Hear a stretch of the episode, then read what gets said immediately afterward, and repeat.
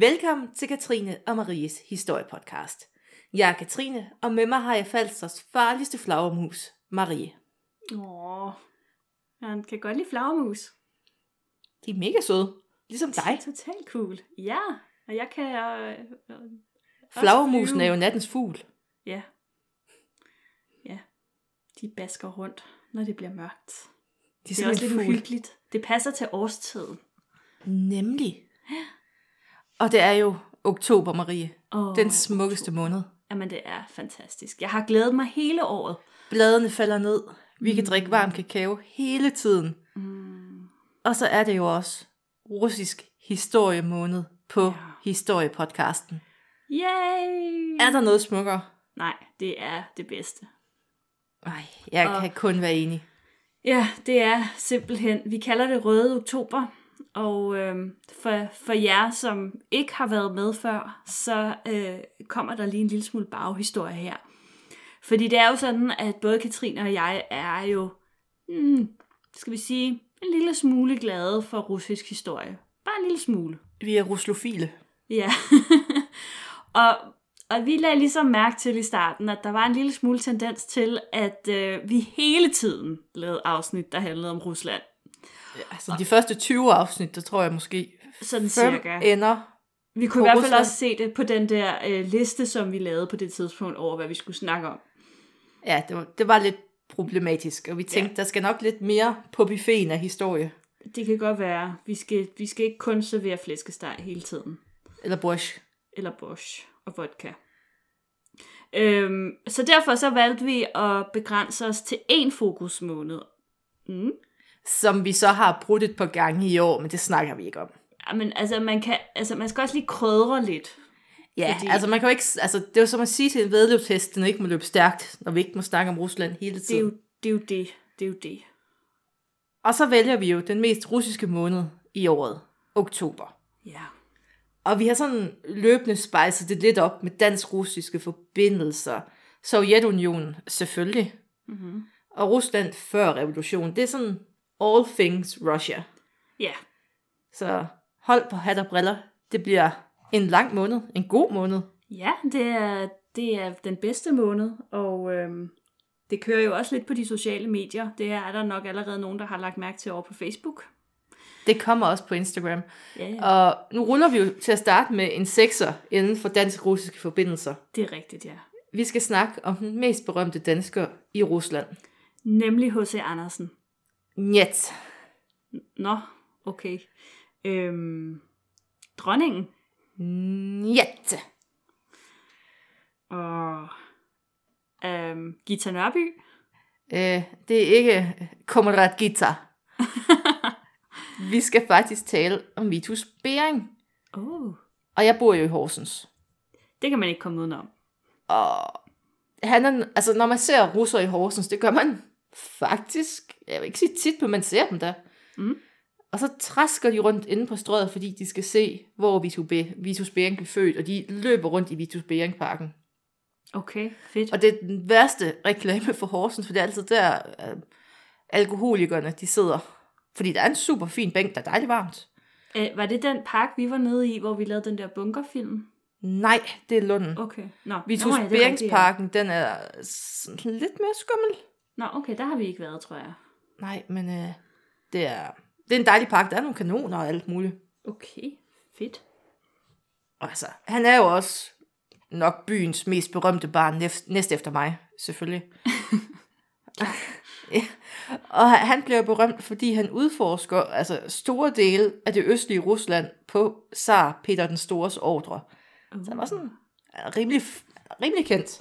Han er, en, han er en stor fyr, det er han virkelig. Og det er jo egentlig meget sjovt, fordi det falder jo egentlig en lille smule sammen med vores afsnit om, øh, om James Cook. Der er måde, så mange de- sammenfald i det her, Ja. så du ikke fatter det. Ah, Efter banjoen, så skal du høre den vildeste James Cook-historie. Uh. Featuring Bering.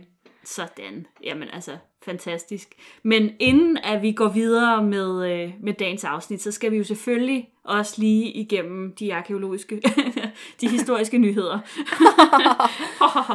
Ja, for Øh, dine skal kollegaer, de har hele travlt. Ja, det har de. Men altså, jeg vil også sige, at altså, efteråret, det er del med den måned på året, hvor at, øh, der er allermest at lave, når man er arkeolog. Efteråret er ikke en måned. Efteråret er den tid på året, hvor at, Total øh, arkeologerne har allermest at lave. Ja. Ej, det vil sige, at I ikke har så meget at lave resten af året. Øh, Der er tidspunkter på året, hvor at det ligger lidt mere stille. Øh, til gengæld så kommer alle og skal have lavet arkeologiske undersøgelser sådan her fra september og frem til jul. Fordi de skal være klar til foråret. Så skal der graves, Maria. Mm. Mm-hmm. Yes. For vi skal jo både, altså vi skal jo sydpå. Ja. Og i dag så har vi lavet en lille dobbeltnyhed faktisk. Mm.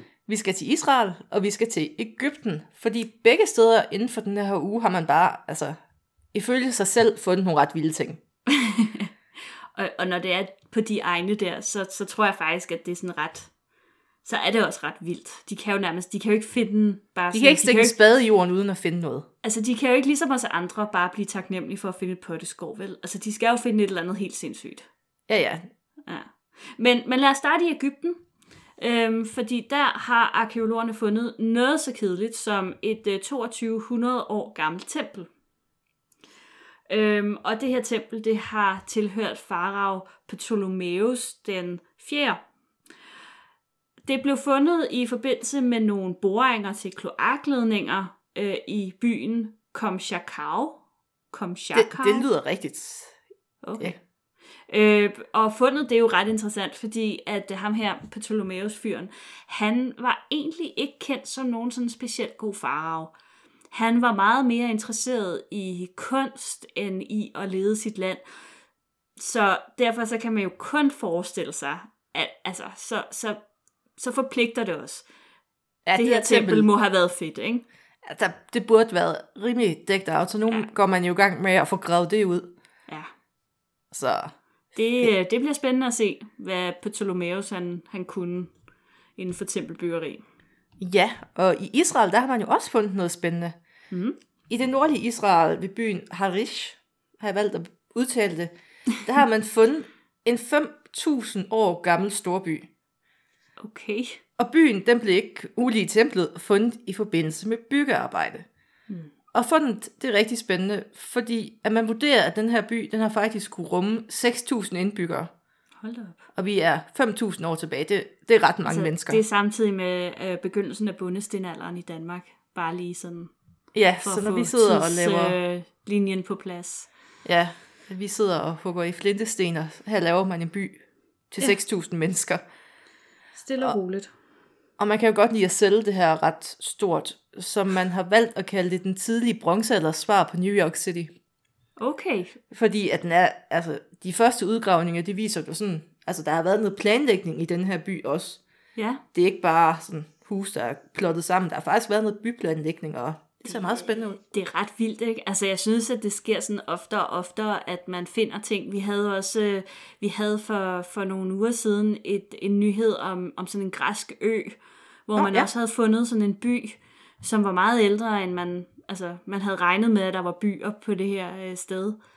Og, og det viser lidt sådan, altså, måske vi slet ikke var så primitive tilbage dengang. Måske sporene bare ligesom gået tabt, og så nu finder vi det sådan langsomt, og så må vi begynde at skrive historien om måske, eller sådan. Det, det er ret interessant. Det er jo sådan, at vi hele tiden sørger for, at vi hinanden har arbejdet, Marie. Jamen, det er I finder smukt. noget til os, og vi skriver om det, og så finder Ja. I noget mere, og vi skriver om det. Det er sådan, Ja, det er circle of life, vi har kørende er her. det. Jamen, det er, det, er, det er en skøn harmoni. Det er det altså. Vi holder hjulene kørende hos hinanden. Så, så ja, man, man må jo sige, at det har virkelig været en travl uge i, øh, i arkeologiens verden. Hvad har du fundet, Marie? Men nu skal vi høre mere om øh, Vitus Bering. Ja, fordi Vitus Bering, han blev født og opvokset i Horsens, Danmarks bedste by. Han var søn af Anne Pedersdatter og Jonas Svendsen. Han er opkaldt efter sin grandonkel Vitus Pedersen Bering, og ham her onklen, han har faktisk været ansat ved det danske hof, men han var død, da lille Vitus han blev født, så Mm-hmm. det var bare navn, han fik. Og familien, de levede i det, der er beskrevet som nogenlunde velstand. Det synes jeg er et godt udtryk i øvrigt. Ja, det, det må være sådan ret småt, eller sådan middel. middel Jeg tror, det altså, sådan som jeg vurderer det ud fra, hvor han har boet, så er det var sådan højere middelklasse, tendenserende, sådan lige under kanten af sådan det bedre borgerskab. Ja, okay. Der var i hvert fald penge nok til at sende Vitus' to storebrødre på universitetet i København. Det er jo meget godt. Ja, på det her tidspunkt, så var det jo. Det må Ja. man sige. Mm-hmm. Men det var ikke rigtig noget for lille Vitus, som allerede i en alder af 15 år blev skibsdreng. Sådan. Jeg vil i øvrigt lige sige, at Vitus er jo et fantastisk navn. Hvorfor er der ikke flere, der bliver døbt Vitus? Jeg ved det ikke, Maria. Men øh, som sagt, så bliver han skibsdreng, og i den her periode, hvor han er det, der når Vitus Bering at rejse meget langt omkring. Han rejser blandt andet til Dansk Østindien, eller Ostindien, øh, til de dansk-vestindiske øer. Øh, og efter eget udsagn, så hjælper han også øh, valfangere i Nordatlanten. Han besøger Karibien og det nordlige eller det østlige Amerika. Men det er ligesom sådan nogle historier, som... Ja, lidt sømandshistorier, hvor man Ja, tænker, man kan ikke altså det kan jo sagtens bekræfte. passe, vi kan bare ikke se, at han har været på nogle Nej. andre både. Nej, nej. Når han ikke er ude og se de syv verdenshave, så gennemfører han sin søofficertræning i Amsterdam. Og det er så her i Amsterdam, han bliver værvet til den russiske flåde.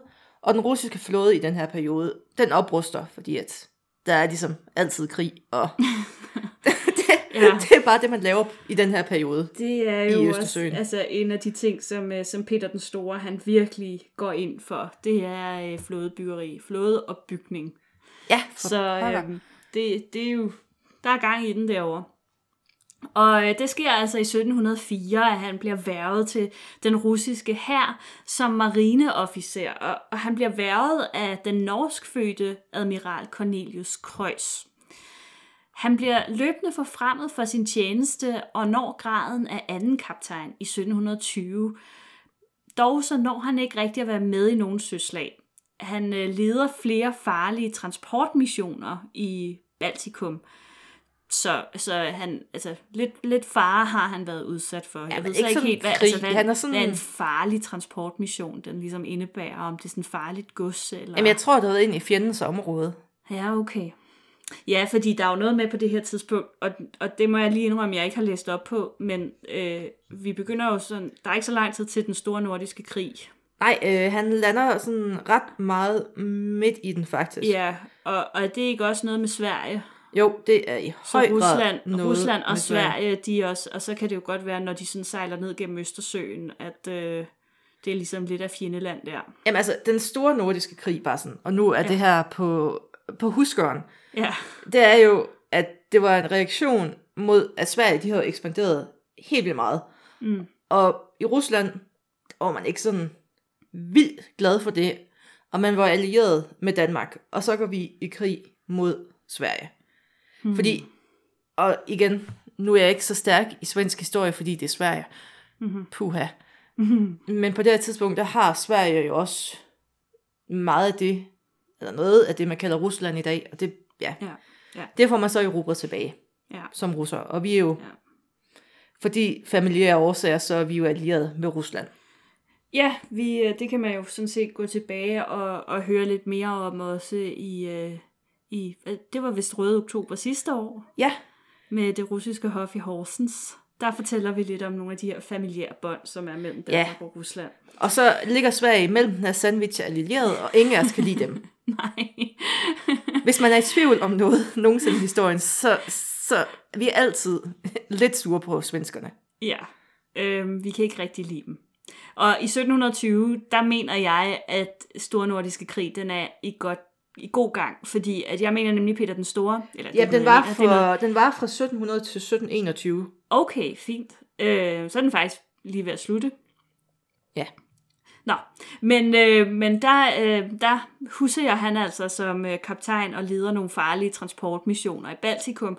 Og, øh, og det var sådan det, han primært lavede i Stor Nordiske Krig.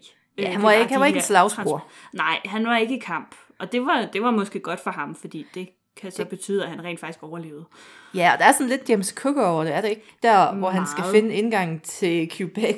Meget. Altså, Altså, Altså, vi er ikke, øh, han er ikke en slagsbror, men han er god til at, sådan at hostle lidt med sin båd. Helt sikkert. Jo, der er, det er et totalt parallelt forløb her, føles det lidt som. Øhm, den 8. oktober 1713, der bliver Vitus gift med den 11 år yngre Anna Christina Pylse i, øh, i ikke pølse, men pylse. Hun kan ikke gøre for det. det er et u-umlaut. Ja, øhm, i, øh, og, og jeg vil jo gerne sige Viborg, øhm, men det er det ikke rigtigt. Det staves jo Viborg.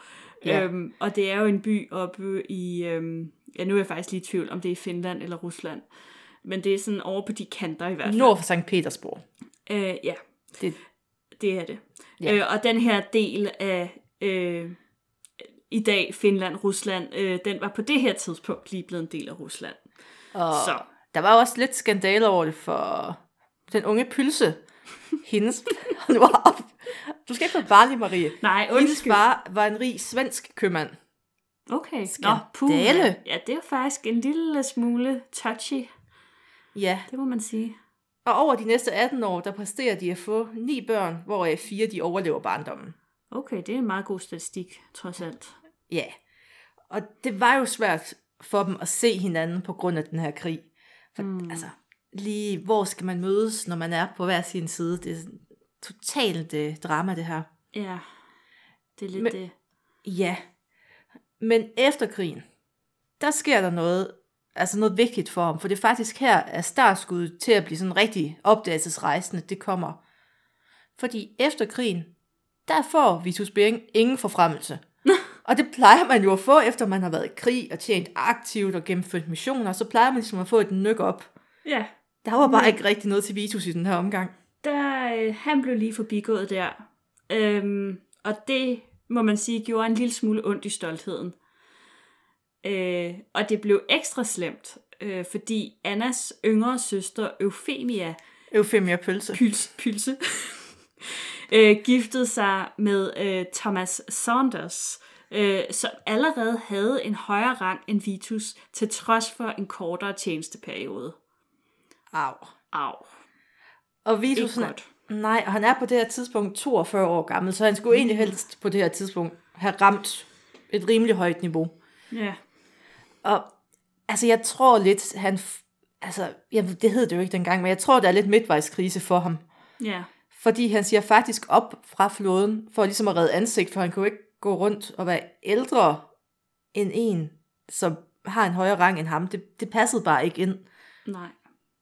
Og i afskedsgave, der får han to måneders løn, og så får han sådan en altså en proforma forfremmelse til første kaptajn, Nå, som han ikke tak. kan bruge til noget. Og så kunne de give ham en forfremmelse. Og hvis han havde levet i dag, så var han så faret ud og havde købt en motorcykel. For mig. 100 procent. Men øh, det sker ikke. I stedet så flytter familien fra St. Petersborg til Annas hjemby øh, Viborg. Altså ikke det jyske Viborg, men det russiske Viborg. Efter fem måneder som arbejdsløs, der øh, vælger Vitus Bering at søge ind som admiral. Og den historie har vi ligesom også hørt før med Mr. Cook, at det her med at, at gå i land, når man nu har været til søs så mange år, Siden man var 15. Ja, altså så er det ikke helt nemt lige pludselig at blive sådan en landkrabbe. Og det var det altså heller ikke for Vitus. Han blev ligesom nødt til at vende tilbage til livet på havet. Ja, og han søger faktisk ind som admiral. Ja, Fordi nu er han jo ligesom første kaptajn. det er jo det. Og han søger ind, og allerede første dag, eller dagen efter, så får han at vide, jamen, du kan godt komme ind og styre en båd. Fedt. Så den 2. oktober 1724, der var Vitus tilbage på havet, og han havde nu sit eget skib. Altså, kan man blive gladere? Nej, det lyder jo som en, den perfekte løsning på alt, og så levede han lykkeligt til de, sin dages ende. Mm, ja, ja. Fordi at krigen, den var jo afsluttet nu, den store nordiske krig, så der var ikke, altså, ikke så meget at lave for en russisk kaptajn. Men det får Peter den Store jo råd brud på. Fordi at han vil jo gerne have en ekspedition til Kamchatka, og det er den østlige del af Rusland, altså virkelig østlige del af Rusland. Mm. Fordi det var jo det var et meget udforsket område på det her tidspunkt, og, Ja. og af gode grunde i øvrigt, der er ikke sådan videre gæstfrit på de Nej, kanter. ikke specielt, nej. Og man vælger faktisk, at det er Bering, der skal forestå den her ekspedition. Og det er sådan en samlet vurdering af ansøgeren, som man vil sige i dag. Fordi han havde kendskab, altså, han havde kendskab til at sejle. Han havde set den østlige del af Nordamerika. Og han, er sådan, han havde været rundt i verden. Ja. Og han får faktisk den her forfremmelse, eller post, sådan foran andre, der havde sådan måske lidt mere prominente navne, men Peter den Store, han havde faktisk tiltro til Vitus. Fedt. Det kan være, at Peter den Store, han, øh, han også havde lidt, øh, han havde lidt øh, soft spot for, øh, for danskeren, fordi øh, han havde jo selv øh, også haft en tur i Danmark og så videre, som, hvor han jo øh, tilbragte en, en dejlig aften her i Nykøbing Falster øh, i 1716, så det kan være, at det simpelthen også var lige en... Jamen altså, hvis man har været på Falster, så giver man Danmark alt. Jamen, det gør man nemlig. Sådan er det bare. Men øh, som, som du siger, så er den her del af Rusland temmelig ugæstfrit. Altså det er jo ødemark og, øh, og vild natur. Kold ødemark. Kold ødemark. Øhm, jeg har set øh, programmer på National Geographic Wild om øh, Kamchatka, og det er et smukt sted, men øh, et sted, hvor man ligesom, det, det tager sig nok bedst ud fra sin På sofa. billeder. Ja, gennem Ja. fjernsyn.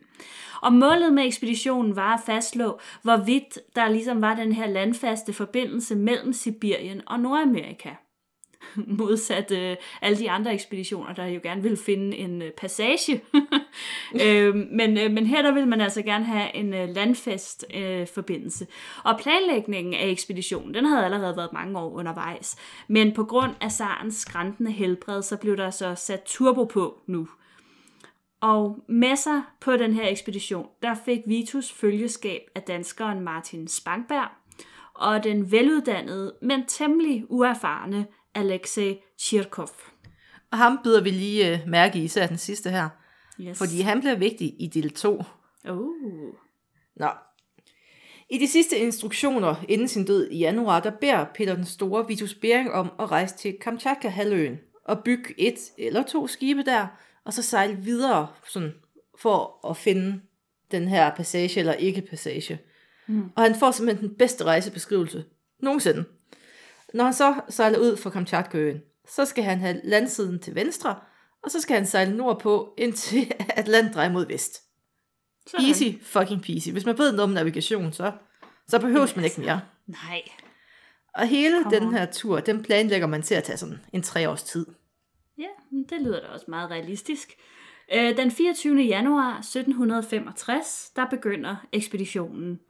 Og øh, Chirikov, han øh, tog 26 af de 34 mand og påbegyndte rejsen mod øst. Fordi man skal først lige rejse et stykke på jord først. Ja, det er jo det. Der er et stykke derhen til at starte med, især hvis man starter fra St. Petersborg. Ikke? Så er der virkelig langt. Så er det virkelig, virkelig, virkelig langt. Øh, Bering, han var som alle gode øh, administrative øh, arbejdere fanget i papirarbejde og kom først afsted den 6. februar. Begge rejseselskaberne, de øh, rejste med hestetrukne slæder, og de skød god fart. Den 16. marts, altså knap en måned efter, øh, øh, hvad hedder det, at Bering han var taget sted, der øh, var de, havde de rejst omkring 2800 km. Det, det er alligevel en chat. Og øh, de var ankommet til Tobolsk, hvor de rekrutterede yderligere 24 mænd til udfordringerne, der lå forude. Og faktisk så havde man krævet 54 mand. Men den lokale guvernør, han tænker, det er alligevel lidt for meget. Så du, du kan få 24. Ja. Så der er man et lille stykke tid, inden man den 14. maj rejser videre. Og så rejser man fra Tobolsk til, og nu må du rette mig, Marie, mm. Jak- Jakutsk. Ja, Jakutsk. Totalt rigtigt. og den her del af rejsen, den var ikke helt så let, så man bliver forsinket. Og når man endelig når Jakutsk, så var det ikke ligefrem den varmeste velkomst, man får. Og han forsøger igen, at sige, altså Bering siger, at vi vil gerne have flere mænd med, der skal trækkes nogle slæder, og der skal bygges nogle skibe på et tidspunkt. Mm. Og det er anført som, at der simpelthen var for få kvalificerede til den her ekspedition, så man får ikke særlig mange mænd op under neglen på den her, sådan, i den her del af turen. Fedt. Jeg ved ikke, hvor dårligt kvalificeret man skal være til, at man ikke kan trække en slede. Øhm, nej, man skulle umiddelbart tro, at hvis man havde to ben, så var man sådan ret, ret godt stillet. Men Ja. det kan selvfølgelig være at have været det, der var problemet. Det skal jeg ikke kunne sige. Mm. Øh, men de rejser videre, øh, og det gør de øh, den 12. august for at indhente noget af det her, den her tabte tid, som øh, de har brugt på at, at rende rundt. Selskabet de ankommer i Limsk i slutningen af september, kun tre dage før floden den vil ise til. I det her område, der gør de så holdt for vinteren og øh, skal til at planlægge, hvordan de ligesom vil passere bjergpasset, som skiller dem fra, øh, fra kysten. Øh, nej, Og- ja, byen Okhotsk.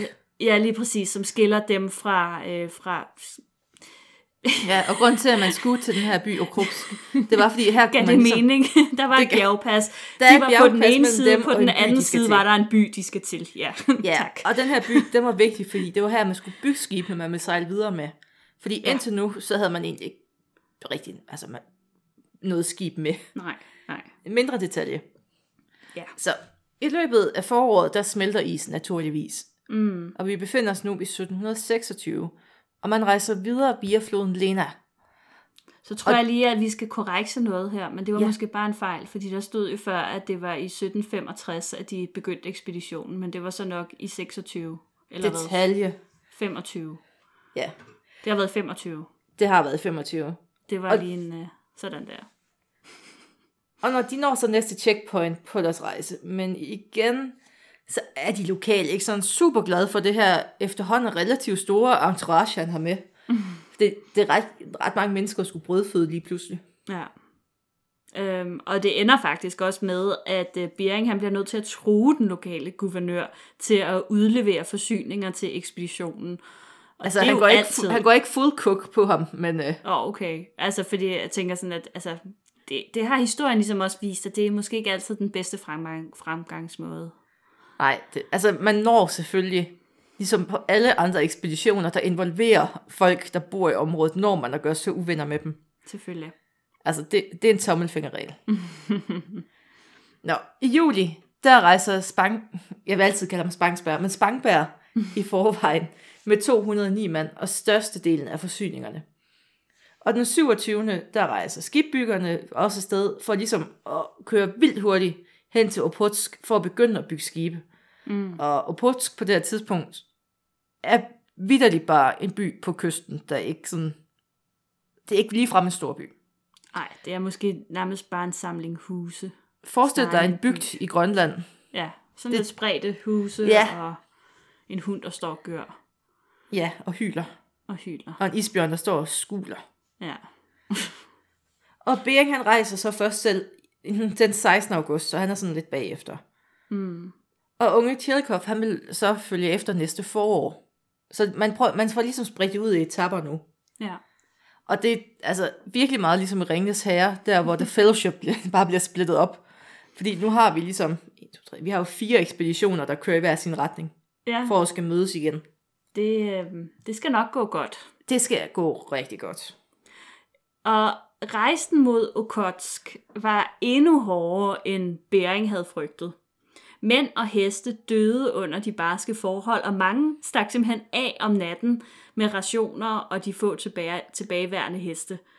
Så der var ligesom ret stort mandefald, og det var ikke særlig sjovt. Men alligevel så når Bering så faktisk frem til Okotsk, og det gør han så i oktober, så det er jo kun øh, tre måneder eller den slags, det har taget ham at nå frem.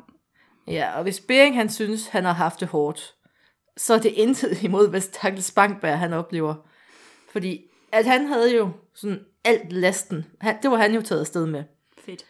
Og det kunne trækkes sådan cirka halvanden kilometer om dagen. Og man skulle rejse lige i underkanten af 1000 kilometer. Hmm. Ja, det var, det var ikke så rart. Nej. Og floderne de fryser jo til til sidst, fordi så har man sådan trukket det på små både. Og så da floderne fryser til, så er man jo nødt til at putte det over på slæder, og så trække det med hunde og med mennesker igennem de her sibiriske snestorme. Og Mm, Altså- perfekt. det var ikke så gennemtænkt. Øhm, og selvom de så har sådan et, de har sådan et rationslager ved øh, Judoma øh, så øh, kunne de ikke holde sulten for døren. Den 6. januar 1727, der nåede Spangberg og to andre mænd, der havde dannet en forekspedition, endelig frem til Okotsk. 10 dage senere, så nåede de næste 60 mænd byen, men de var alle sammen syge, underafkølede og udsultede. Perfekt. Og Bering, han sender så en ekspedition den anden vej nu, for ligesom at komme ud og se, er der nogen, vi har efterladt, mm. og er der altså nogen, men nok nærmere noget, fordi der var jo meget last, man efterlod simpelthen for bare at komme hen til byen for at overleve. Ja. Så der kommer man så ud og samler det ind, der er blevet efterladt, og man finder kun syv mand i live derude. Okay. Ja. Men den her vinter, den var altså også ekstraordinært streng. Ja.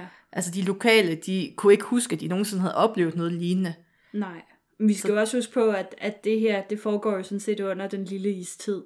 Så vi er jo i en, i en klimatisk periode, hvor at, altså, vintrene er jo ekstremt hårde øh, over hele Nordeuropa, men måske så også i særdeleshed i den her del af verden. Herligt. Ja. Og maden den fortsatte med at være knap. Så Bering han besluttede at låne øh, de lokales mel, så hans egne mænd ikke skulle sulte. Igen bare en super sympatisk øh, ledelsesstil. Det bragte så de lokale tæt på sultedøden, og forholdet mellem dem og gæsterne var mm, måske ikke så godt. Det havde nok noget frysepunktet. Badum-tiu. Høhø. Øh, I juni måned så ankommer Chirikov så endelig, og med sig, med sig har han øh, 27 tons mel. Og det betød så, at Bering selv kunne brødføde sin ekspedition igen. Jeg ved så ikke, om han gav noget af det her mel til de lokale også, eller om han bare beholdt det hele selv. Jeg håber, han gav lidt igen.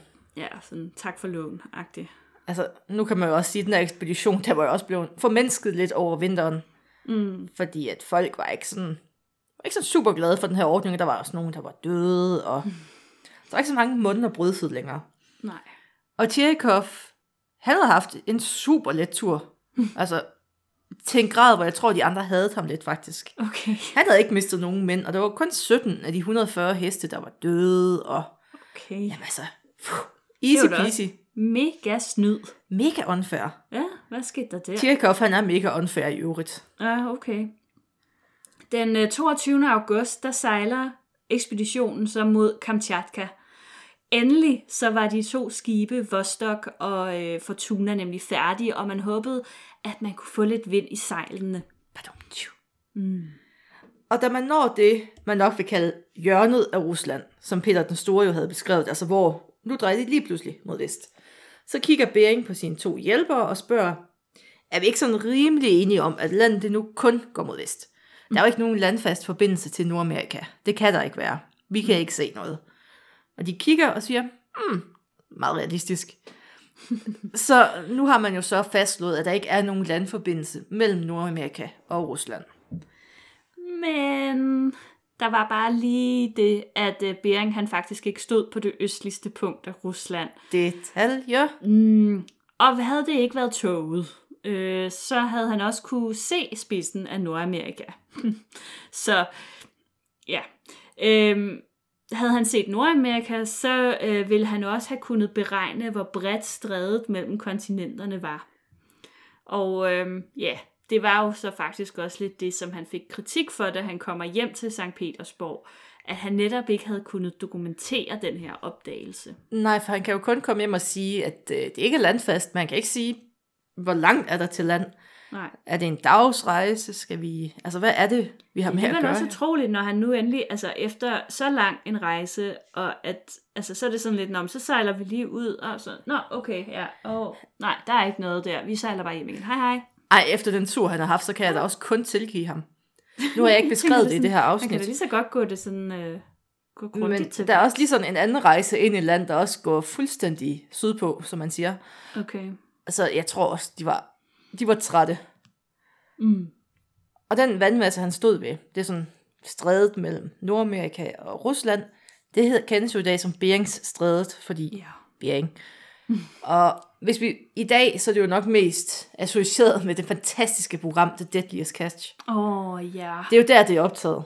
Er det det? Ja, så når I ser de der både, hvor de sejler rundt og skal finde krabber, så er det lige der, hvor Bering han sejlede. Mm. Og det er ikke sådan, ikke sådan det rareste sted i verden, virker Ej, det, til. det, det er det faktisk ikke. Øhm, det ser faktisk ret modbydeligt ud. Meget. Det er ikke verdens rareste stræde. Nej, jeg hader onde stræder. Totalt meget. Mm. Men det var så slutningen på hans første ekspedition. Efter det her, så rejser han hjem til St. Petersborg og dokumenterer sin rejse. Mm. Og så tænker man, jamen var det det for Vitus? Overhovedet ikke. Fordi der var faktisk en part 2, for han kommer afsted igen. Okay. Dengang. Næste gang går det ikke så godt. Nej, spændende. Men det ændrer jo ikke på, at han er Horsens nok stolteste søn. Og altså, der er sådan en lille detalje ved det der Horsens forhold. ja. Han besøger rent faktisk kun Danmark én gang efter han er flyttet. Og der besøger han København. Øh. Men vi claimer ham stadig. Ligesom Odense claimer hos Andersen, så claimer vi også. Vitus. Jamen, han fylder faktisk ret meget i, øh, i gadebilledet. Altså, jeg mener, man kan jo se det der hus. Øh, er det ikke i gågaden? Jo, jo, Vitus Bering. Ja. Og vi har også Vitus Berings Gade, Vitus Berings Skole og Kamchatka Gade. Jamen, vi har jo det hele. Kamchatka-gade. ja, så jeg, jeg bor relativt tæt på. Og vi har et kollega, der hedder Kamchatka. Ej, hvor sejt. Ja, Det er altså, mega vi, sejt. vi holder på vores kendiser. Ja, det kan jeg godt se. Og med de ord, tak fordi I lyttede med. I næste uge, så øh, fortsætter vi med at snakke om Vitus Bering, fordi der er meget mere at snakke om. Og vi skal blandt andet snakke om hans anden mission, hvor han så kortlægger store dele af Beringstrædet. Han øh, lægger grundlaget for russisk dominans i Alaska, og så møder han sin egen død. Ej, hvor fantastisk. Mm. Efter banjoen, der skal vi så snakke om, at Vitus Bering slet ikke opdagede Beringstrædet. Og vi skal også have en lidt, altså for mig uventet, comeback to Cook. Nå, spændende. Ja, det bliver godt. Åh, ja, Maria, Ja, det var godt. spændende. Ej, det var det altså. Altså, jeg er jo stolt af at bo i samme by som Vitus. Jamen, øh, Horsens gemmer på mange sjove historier, som har noget med Rusland at gøre. Vi er, altså, hotspot for russisk historieforbindelser. Det er, det er faktisk lidt pudsigt. Jeg ved ikke, hvorfor det lige præcis er Horsens, som... det er fordi, det er så let at udtale på russisk. Horsens. det der bløde ord, de elsker det. Ja. Øh, skal du høre en sjov øh, Vitus fact? ja. Man har sådan et portræt, man længe mente, det var Vitus Bering. Det er sådan, altså, en mand med korpus, kan man sige. ja, det har jeg set. Og han er sådan mørkhåret, ikke? Ja, og han har Og virkelig et det rundeste velnæret. ansigt ever. Han, ja, han er velnæret. Øh, man er så kommet lidt i tanke om, det nok ikke er Vitus Bering, men onkel Vitus Bering. Ah, fedt. At, fordi det passede ikke rigtigt med altså andre, altså det her kranie, man finder jo hans kranie efter han er død. ja. Og man kunne ikke rigtig, altså, han var ikke så statlig en mand, mente man. Nej, Altså, der var nogle ting, der ikke helt passede, og så fik man også kigget på noget datering, og så kommer man i tanke om, det kunne jo godt være onkel Vitus. ah. sådan En lidt sjov en. Så, så nu ved man faktisk ikke, hvordan Vitus Bering så ud. Man har nogle, altså, der findes nogle billeder, men jeg synes, de er meget forskellige fra gang til gang. Okay, jeg bliver lige nødt til at prøve at google. Vitus Bering. Mens øh, Marie googler, skal jeg... s- Ej, vi venter lige på googlingen. Så Jamen, den er færdig. Se, det Ja, er svært okay, sådan det at er få det et der- billede af, hvordan Ja, han virkeligheden det- så ud, ikke? Altså, det er jo det, det klassiske der, hvor han er sådan lidt en fedladen, mørkhåret type, men det er så ikke ham. Formentlig ikke ham, nej. Formentlig ikke ham. Så er der jo selvfølgelig også den her byste. Og den er jo måske mere realistisk. Den Det er tror jeg også. måske lavet på grundlag af hans kranie, uden at jeg ved det egentlig. Jamen, kraniet Øh. finder man jo først i 91. Ja, men spørgsmålet er også, hvornår den byste der, den er fra. Ej. Men, Bystespørgsmål er vigtige spørgsmål. Ja, men, men altså, det er jo ikke slut der. Nej, Fordi- Pokker. Altså, det ved jeg så ikke, om du har tænkt dig. Men det snakker vi måske om i næste uge. Det snakker vi om i næste uge. Siger, Ja, så skal jeg nok lade med at sige mere. Vi skal ikke spoile næste uges spændende. nej, til gengæld kan vi så spoile Stakkels, Stakkels Vitus opdagelse. Fordi at, øh, det var ikke ham, der opdagede Vitus Beringstrædet. Det var en, øh, en herre, jeg mener, det er sådan 18 år tidligere. Og nu øh, prøver jeg på mit bedste fordi jeg har det kun i kyrilliske bogstaver. Okay. Simon øh, Deshinkov, Okay. som egentlig opdager Vitus Beringstrædet 18 år tidligere. Det eneste, det er, at han ikke rigtig fortæller det til nogen. Han får skrevet det ned et andet sted, hvor man ikke rigtig tænker over det. Han fortæller det ikke i St. Petersborg. Nej, altså note to self, ikke? at hvis du nu tager på en, en opdagelsesrejse, og du opdager et eller andet, så sig det lige til nogen. Shout it from the rooftops. Altså, altså det, man siger, alt andet lige, så kunne du måske også bare have undgået, at der var en masse mennesker, der døde under visuperingsekspedition. Nå, og så kommer den helt store The Cook-forbindelse. Ja. The Cook Connection. Mm-hmm. Øh, kan du huske, da vi talte om Cook, at vi nævner, at han jo faktisk lige skal op og røre ved Nordamerika. Sådan de, Ja. Han er lige forbi derude, ja. inden han rejser tilbage til Hawaii og bliver slagtet. Ja, det er rigtigt, ja. Da han når sådan den sydlige del af det, vi kalder Vitus Beringstrædet, Mm. så er det ham, der navngiver det, Vitus Berings, eller Beringstrædet. Okay, Det er ikke Bering selv, det er ikke russerne, det er James Cook. fedt. Så øh, tak til Cook. Tak til Cook. Nå. Altså, ja. Jeg ville jo måske alligevel have troet, at sådan en fyr som Vitus Bering, bare altså generelt set, øh, de her øh, 1700-tals øh, opdagelsesrejsende, de var jo sådan rimelig... Der, der, skulle, der skulle man bare sætte navn på, hvis man Altså, jeg noget. synes jo, umiddelbart ud fra det, jeg har kunne læse om ham, så virker han ikke så, øhm, så storladen som nogle af de andre. Nej, okay. Der er sådan lidt, Det kan selvfølgelig Lidt- godt være. lidt beskedenhed næsten. Og Altså, man kan jeg, sige, er på, jeg er på sin vis glad for, at han ikke sådan navngav det pylsestrædet. det havde jeg håbet. Mm. Ej, stakkels pølse. Pylse. Slægten pylse. Huset pølse. altså på et tidspunkt, der prøver han jo at få sit eget våbenskjold, og jeg håber vidderligt, at der har været en pølse. Altså, man kan kun håbe. Ja, han, du han, han, øh, han fik ikke sit våbenskjold. Nej, jeg tror faktisk aldrig, han får det. Der var planer om Nej. det. Nej. Fordi da han kommer hjem fra første ekspedition her, der får han noget, der ligner 1000 rubler. Og det er jo en betragtelig sund på det her tidspunkt. Mm. Og så, altså han bliver sådan lidt, altså han bliver lidt rig i det, kan man sige. Ja. Og han gerne have et våbenskjold, og han begynder at donere til Horsens. Finally. og altså, er det storladenhed, og det kan man også se i den næste ekspedition, og der bliver der virkelig rippet op, men ikke fra hans egen side. Han er lidt imod, at man vil have, anden ekspedition bliver gjort meget stor i forhold til første. Det var Ja. han ikke så glad for. Og i andet afsnit kan vi høre hvorfor, for det, det går ikke godt. Det vil vi jo se frem til, så. Ja. Ej, Ja. Marie. Ja. Var Det det var det, det. for den her uge? Men mindre du har nogle øh, bæring ting. Nej, nej, jeg, har, jeg, jeg, jeg er blank på bæring. Blank på bæring, og med de Ja. ord, tak fordi I lyttede med.